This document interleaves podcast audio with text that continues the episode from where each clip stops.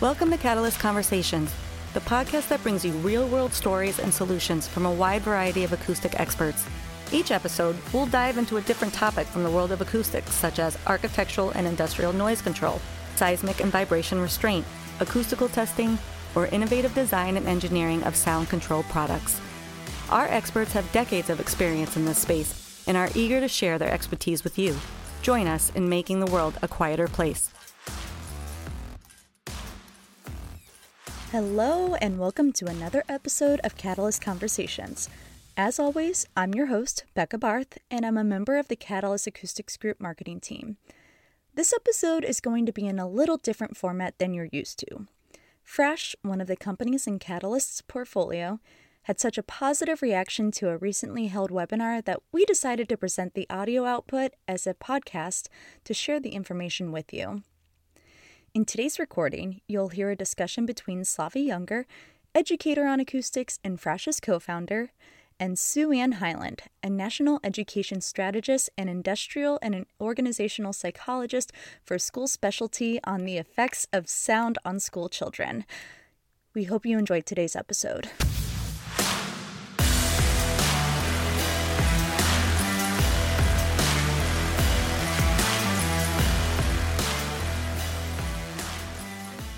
Hello everybody. This is Slavi Younger Nightingale here from Fräsch. I think you guys are used to seeing my face on our little platform. If you're new to us, if you don't know, Fräsch is an acoustical manufacturer located outside of Dallas, Texas. We make products for ceiling, walls, dividers, and also acoustical lighting.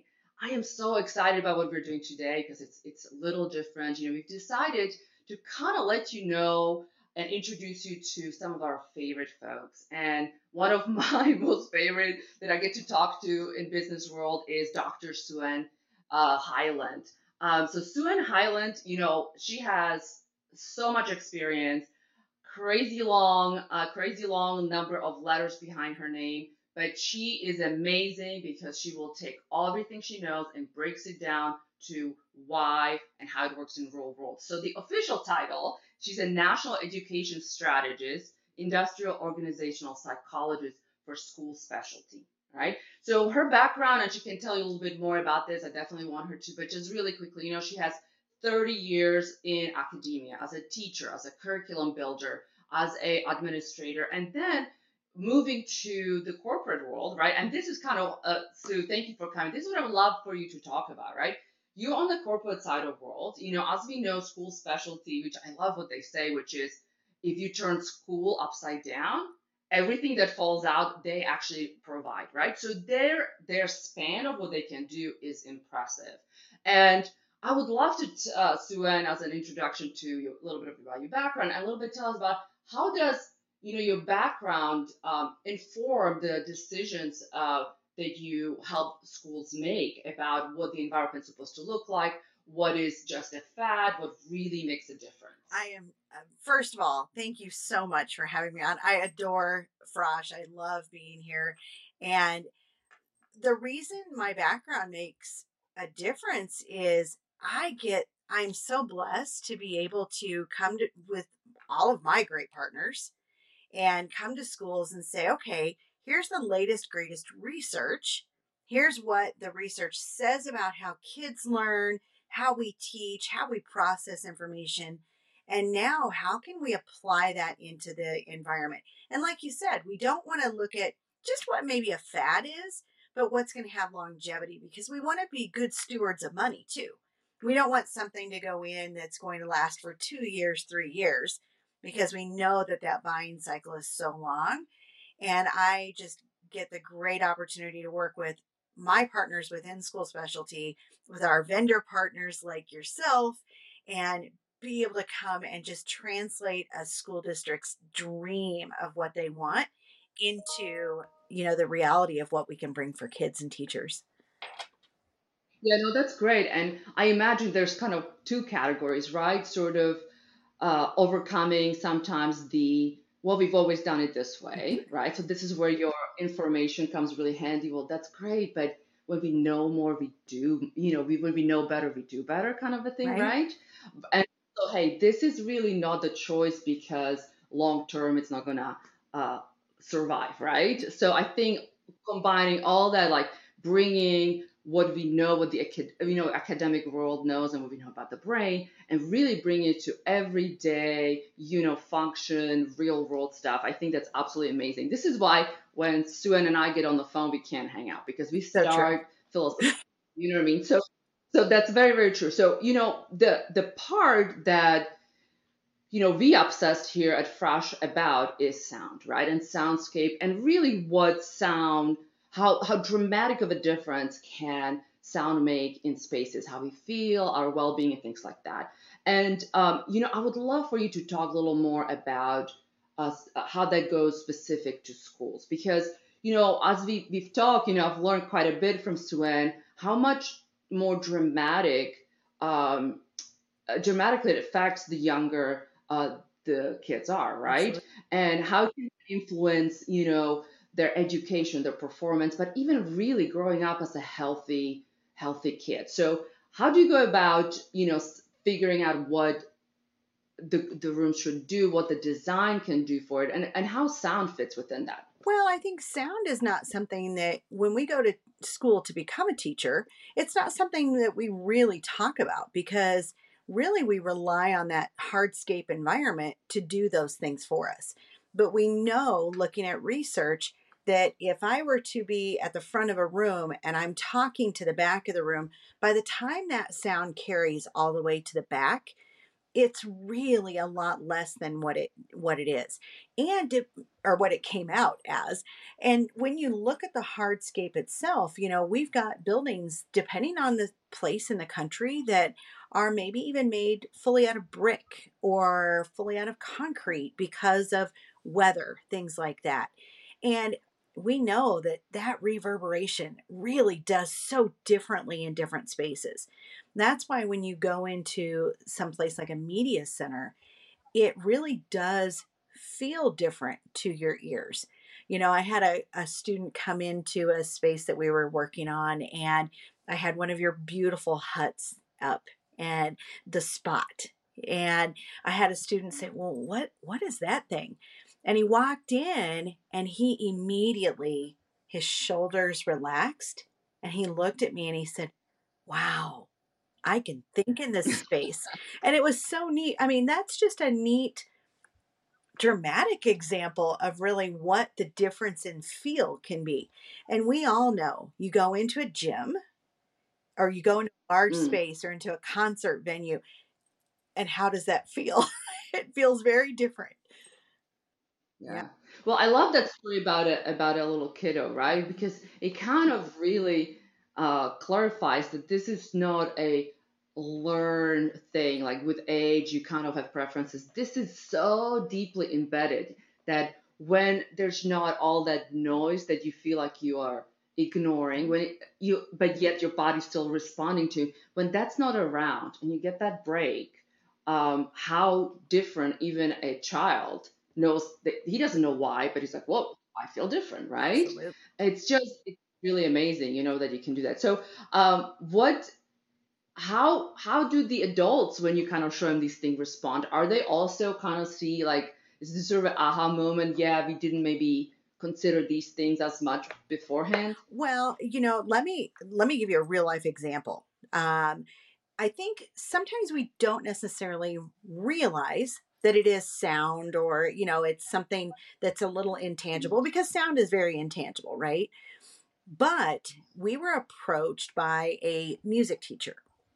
And this music teacher came to us and said oh my gosh i'm losing kids out of my program every year because of hearing loss because of oh hearing gosh. concerns.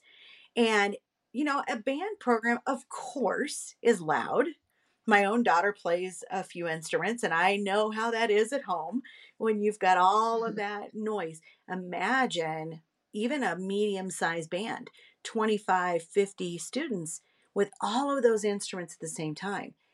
And he said, I don't know what it is, but I keep losing students. Mm. So, of course, as we start thinking and start talking, that's when we engage someone like yourself because we're going to actually measure that sound. We're going to tell them, oh, wow, you know what? That decibel level is so high when the students are in here playing. Of course, no wonder. You know, you've got in a band program, for example, you've got students, oftentimes you'll find that drummers will wear earplugs. So that mm-hmm. way, that sound, even though they can hear the other instruments, it dampens that noise so that way it doesn't hurt their hearing but you know that that's a little bit different than a regular classroom but you will mm. see the teachers when they experience it themselves just like the student they just kind of mm-hmm. relax and you know your shoulders go down and imagine if you were a student who had uh, sensory problems and concerns where they get overloaded with too much noise you know, sometimes you'll mm. see students walking around with with headphones on because then that helps dampen that sound. Imagine what all of that input all day long does to a student. It wears them out. It makes them, you know, a little upset, maybe a little nervous. By being able to control one additional factor, it's one more thing that we take off their plate. Mm-hmm, mm-hmm.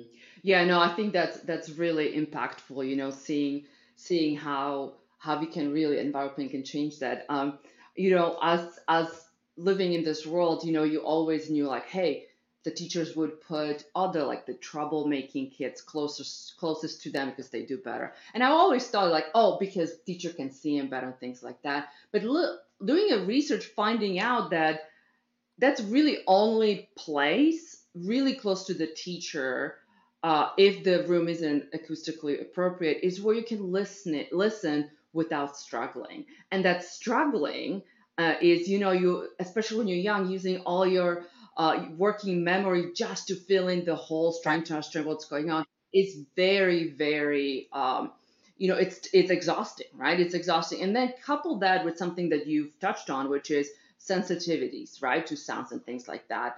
Um, where you know, if if if you if you look at any of the research, it's really sort of like their system just absorbs everything too much. So imagine that, right? So not having place to escape, you um, eventually, yeah, like you said, it's almost like this fearful, scared animal, right? right? Like because it's like so much, and you don't have you don't have a release valve, right? So as we're talking about people in school. We cannot overlook the teachers, right? So uh, when you know when Sue and I talk about, you know, we can't, you know, we, she taught me one thing which I love, which kind of helps me frame how we look at things, which is schools care about kids' performance and well-being and teachers' retention, and those kind of go together, right? Teacher, you need well-skilled, happy teachers in order to get the first two, right? So let's talk about how teachers are affected by the environment and and sound within the environment um, and what that might do for for retention. Well, I mean, if you think about just today's world, you know, we've gone through some really big things in the last couple of years. I mean, we've all experienced COVID. It was a shared experience. We've got so many additional things that are going on right now that our teachers are tired. You know, they're just tired. They want so badly. You know, I always tell everybody that I still present myself as an educator because I am. And the one thing that you will find about every educator in the entire world is it's not just a job they do, it's really who they are. And I always say that it's at the very core of our being that we are teachers, that we're educators. You know, we want so badly to see kids happy, healthy, you know, successful kiddos in whatever they want to do. And when all of these other blocks and barriers come up, and, you know, we've got already, of course, concerns every day because we, you know, we want to bring kids what they need. But you layer mm-hmm. in other things that happen that you don't have control over and it's just again that additional stress. So i've really been talking to people about how can we utilize space in its entirety to help retain and recruit teachers? How can we even give them maybe a little space? One of the greatest trends i see is reworking teacher lounges. Oh yes. so i love that. Yes. about that. so it's not just even you know, I mean, my poor teachers, there were some buildings that I was in, and it was a foldable table and folding chairs, and it was just the saddest environment. But how can we create a space that's comfortable for them, that gives them a chance to unwind and breathe and relax? And controlling that sound definitely can be a part of that. You know, give them a chance, just like that student, to walk into a space and just let it go. Just relax. Let it go. Yeah. Absolutely. Yeah, I know. You know, hearing you talk, I was thinking, and I really actually haven't thought about this before, is that they're actually on, right? Like the, all day long, they're in charge of all these little humans, and they don't get to just relax, right? They they are playing a very specific role. Yes. So not having that hour or 30 minutes in a day where you can really just be like, you know, I can my brain can like let go. I can uh, you know eat my eat my lunch and talk with grown-ups for a minute with that is not at a folding table with you know overhead lighting and a cozy room. You know i can tell definitely see that that that would be a pretty so maybe that's our next goal. Let's remake let's go through america and that's right. get get gift of good you know lunch a little lunch break for teachers. That would be i i could i, could I love that yeah for sure. So you kind of touched on covid you know and and um you we all know what it is and and you know you've seen a lot of teachers that really it almost feels like we've kind of a little bit broke them. I happen to have several nurses in my life and i've always was impressed with them how what they can do. There several of them actually work in a really intense children hospitals and nicu and things like that. And out of the four i know three just changed jobs recently. Like they literally reached the I no longer can, right? So we all kind of got the break from the COVID, but and now we feel like, oh, it's over, it's fine. But there are still lingering issues. And so what I have seen uh, when it comes to kids, you know, uh, I have two. Um, my younger one seems to she kind of rebounds rebounded really easy, no big deal. But uh, my 13, 14, now 15 year old, and really him, and also kind of his his friends in the class and even talking to the you know to the counselors there is just an incredible incredible amount uh, of anxiety and depression. Just just increase is is is just doesn't compare right? Like they were just sort of maybe like the the most sensitive group you know already being the teenagers uh, all the hormones, the brain rewiring, you know, they're already so awkward and so much is happening, you know, in the world that they don't understand. And then you do this, right? You kind of remove them from the social aspect on all of this. So now they're back. And I feel like there is, I can see like even my my boys kind of coming back. But um, but how you as the one that really understands the brain and also how brain can repair itself talk to us a little bit about what are the envir- environmental um, needs and and uh, space and what the space can do to kind of really facilitate this happening. Uh, you know, to really for it to get better, not actually add on to what's what's already you know not functioning properly. Well, like you said, you've got a few factors in there that we need to consider. Number one you know, our brain typically operates in what we call the resilient zone. So it's able, you know, a little bit of stress is not bad. We need to pressure ourselves a little bit. We need to recover from that. And our brain might have just a little wave, if you kind of imagine a wave of of ups and downs. But your brain's yeah. able to kind of control that. And that's what we call that resilient zone. It's really that way that that your brain just goes, okay, you know what? I dealt with that. I'm back. Or maybe I'm a little or upset. Yeah, you know, those ebbs mm-hmm. and flows, right? Well, what happens right, right, right. during big trauma, and if you think about it, a lot of the research out there is saying 98% of all children worldwide experience trauma during COVID. You know, the oh isolation oh of of mm-hmm. being on your own in and of itself can be a traumatic event, right? Well, when you're in yeah. trauma, instead of having that little wonderful controlled zone, you have really extreme ups and downs. So if you think about a student who maybe had a lack of food access, or their parent is one of those nurse, you know, nurses like you talked about, one of those workers that always gone when they come, they're under stress. Yes. They can't give it. And yep, they yep. had mm-hmm. to work. You know, our nurses our yeah. frontline workers. We heard so much during COVID mm. about those frontline workers. You know, maybe they couldn't help me with my work or they couldn't help me get online or get my camera to work, you know, like all of us experience camera yeah. issues. Um, and what happens is when you have that constant extreme, your brain has a little bit of a harder time bringing that brain back in.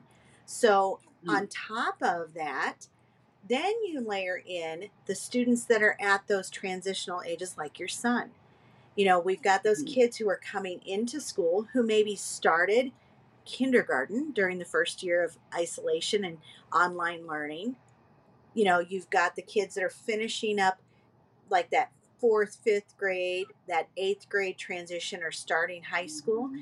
Well, what happens is if you think about when you go into those transitional times, you're learning habits, you're learning mm-hmm. routines, you're learning how do I act as a freshman in high school?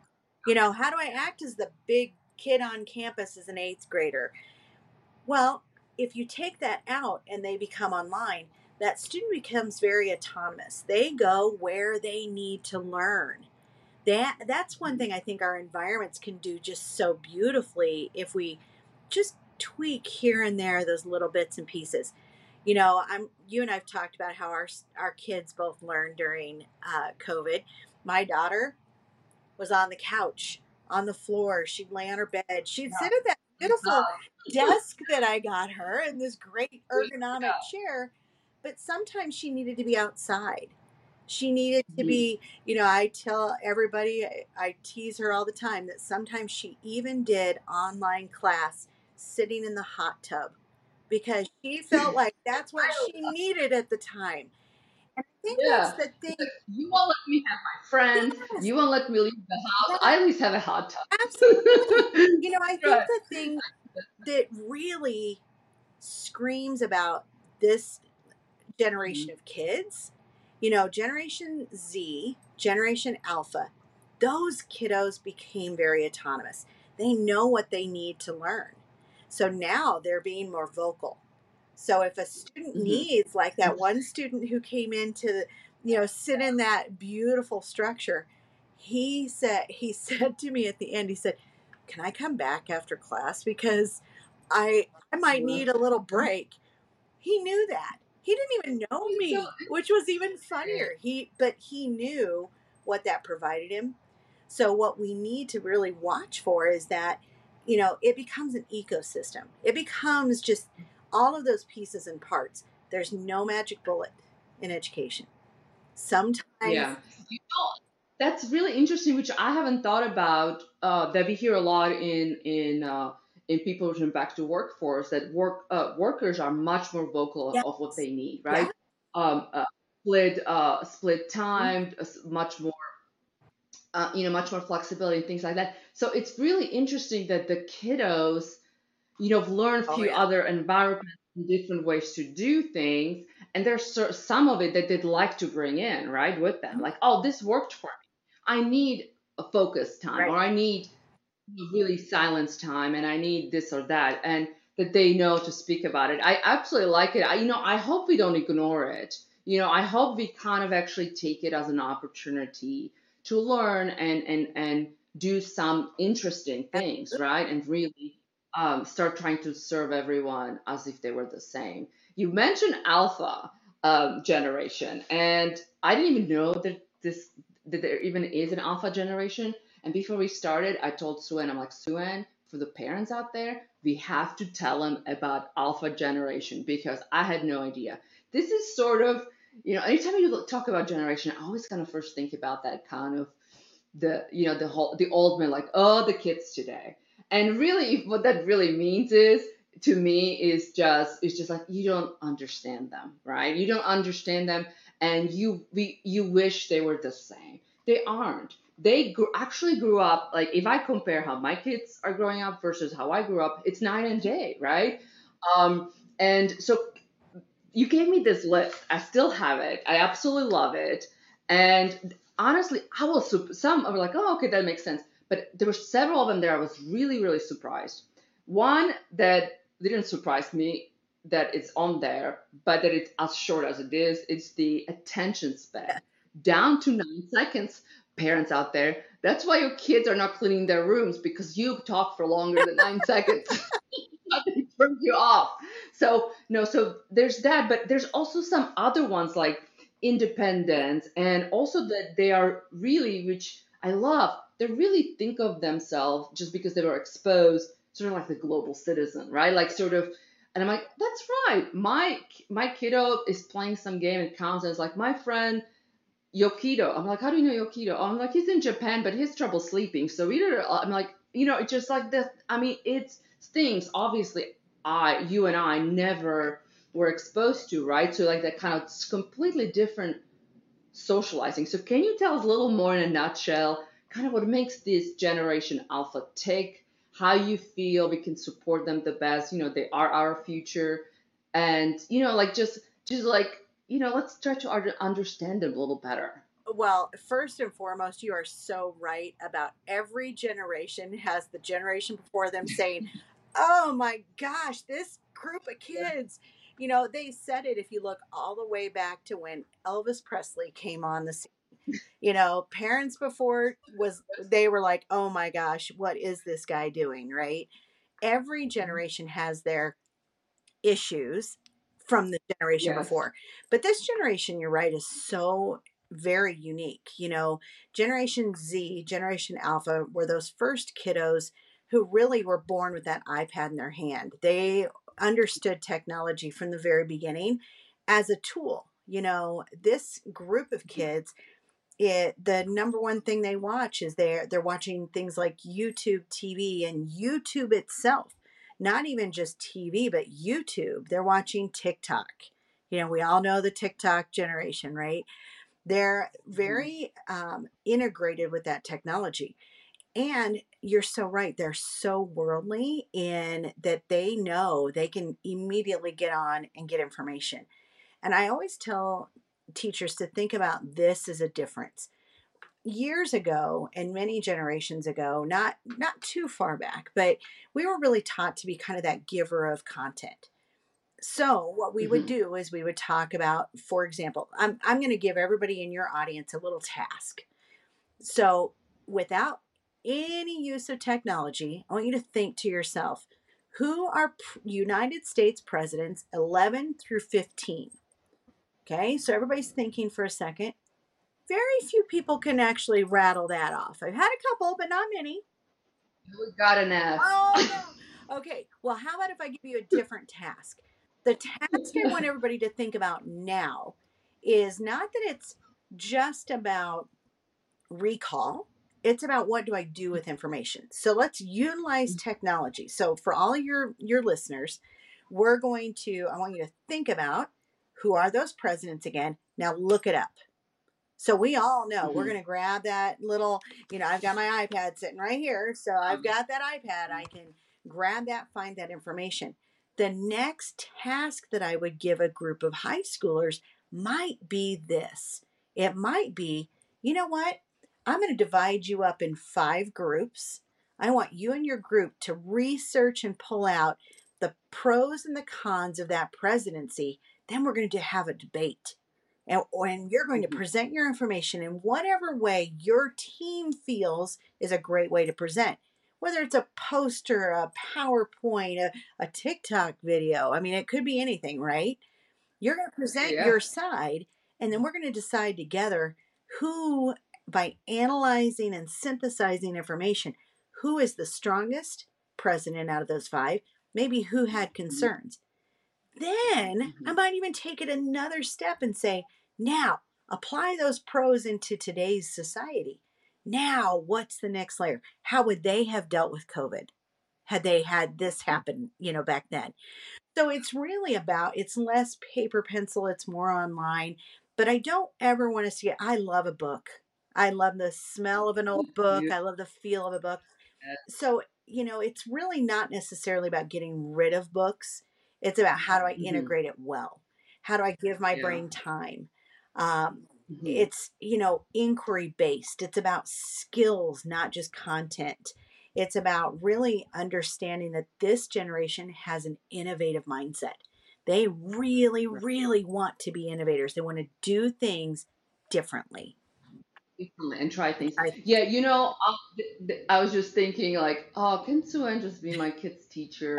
because what you said, I absolutely love, uh, and here's why: is is you know, if you speak uh, to folks that really like think about teach about teaching, they always say we really the most important thing you're trying to give to kids is to teach them how to learn and and create create uh, critical thinking, right? So it's not about just like you said before, there's only few sources where you could go get the information, right? You would go to a library, you would read the book, or your teacher, you know, would give it to you. Now there's a shortcut for this, mm-hmm. right? So we can think of it as an advantage, right? Where it's like everybody can literally in few types get the uh, just the what year, blah blah blah, right? So then we can spend more time on the let's find the information, let's know how to find information, let's know how to digest all the different information, and then use your uh, viewpoint and your angle to right. critically discuss why this is this or why is that, or maybe even why maybe history books got it wrong, right? Because you found some other things, and if you layer it through our today's lens, it comes Absolutely. across as a little different. I think that is absolutely amazing. Well, and, you know, and I would say, Slavi, mm. don't, there are people that will go, wait, wait, wait. There have to be some things that are memorized. Yes, 100%. You need to know your addition, subtraction, multiplication, division, basic facts. You have to be able to read fluently because what those things do is they open doors. So there okay. are some you things have- you have to know, and you have to know that you know yeah. them but then there yeah. are some things that you can really look up and it is about how you are absolutely absolutely. Listen i grew up in then uh, communist czechoslovakia so my my party trick to this day is i can do fractions in my brain and it's my party tricks. I don't need it but guess what? People are impressed. So there you know so sometimes memorization isn't that bad right, right? but it's what what you do with information. As i told you guys at the beginning sue and i we can we can go on forever and ever. Yes. I am sure we're past our time. I'm sure our editors will be like, ah, cut it off. So let me wrap it up right here. I, I, one final thing I want to tell you guys. If you guys enjoyed this, this was just literally a snippet of of everything that is in uh, Sue Ann's bag, bag of tricks and just her incredible knowledge. Um, so what I want to let you guys know, we have spent some time and we built a course, one hour long course that delves into these pieces in much more depth. And um, we actually did uh, show it to AIA, and they were really excited about it. So they actually got it approved for a CEU HSW course. So if you like this conversation, if you find it useful, if you know if you work in schools or you design for schools and you kind of just want to know a little more about why because it l- helps you explain to your customer to the end user here's why i'm suggesting this or that I I I believe this will work for you, and here's why. Please uh, find that information. Would love for you to join us. Thank you so much for your time, Sue Ann. Uh, absolutely appreciate your time. I'm sure we'll talk soon. And thank you guys, all of you, for watching, and we'll see you guys next time.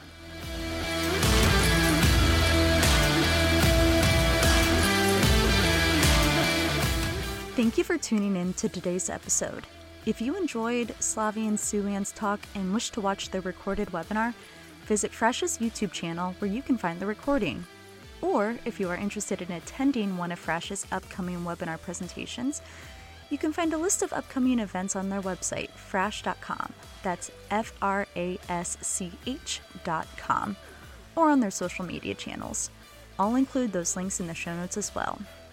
Be sure to subscribe to Catalyst Conversations wherever you're listening right now, and we would love if you left a rating or a review for us. Be on the lookout for new episodes coming soon.